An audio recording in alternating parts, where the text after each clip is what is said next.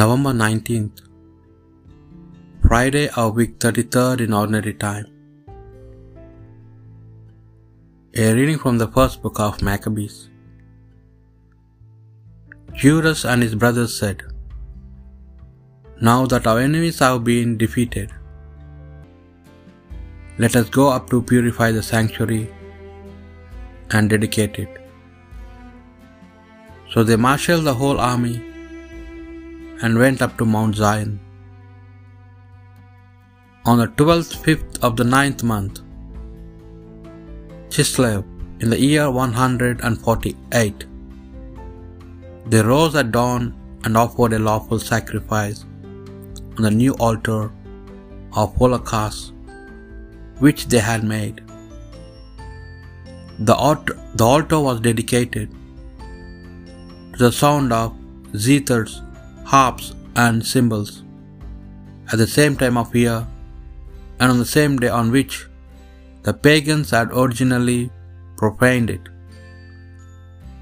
The whole people fell prostrate in adoration, praising to the skies him who had made them so successful. For eight days they celebrated the dedication of the altar, joyfully offering holocausts, communion sacrifices and thanksgiving. They ornamented the front of the temple with crowns and vases of gold, repaired the gates and the storerooms and fitted them with doors.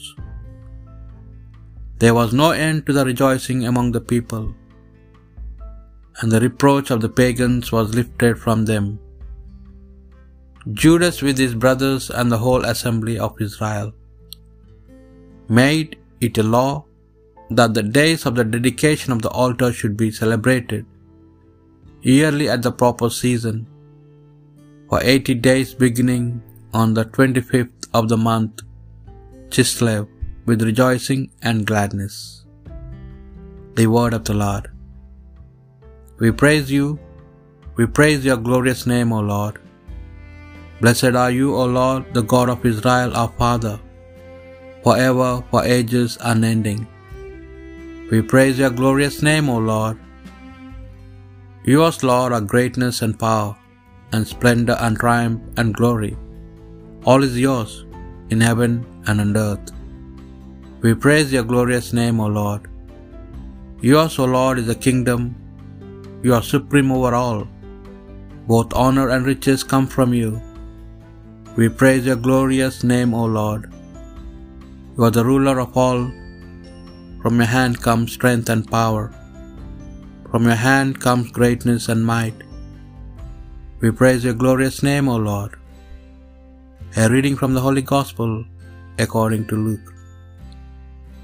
Jesus went into the temple and began driving out those who were selling. According to Scripture, he said, "My house will be a house of prayer, but you have turned it into a robber's den."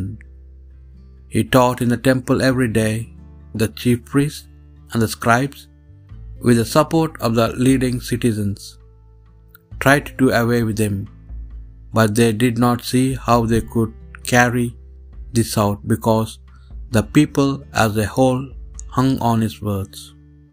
The Gospel of the Lord.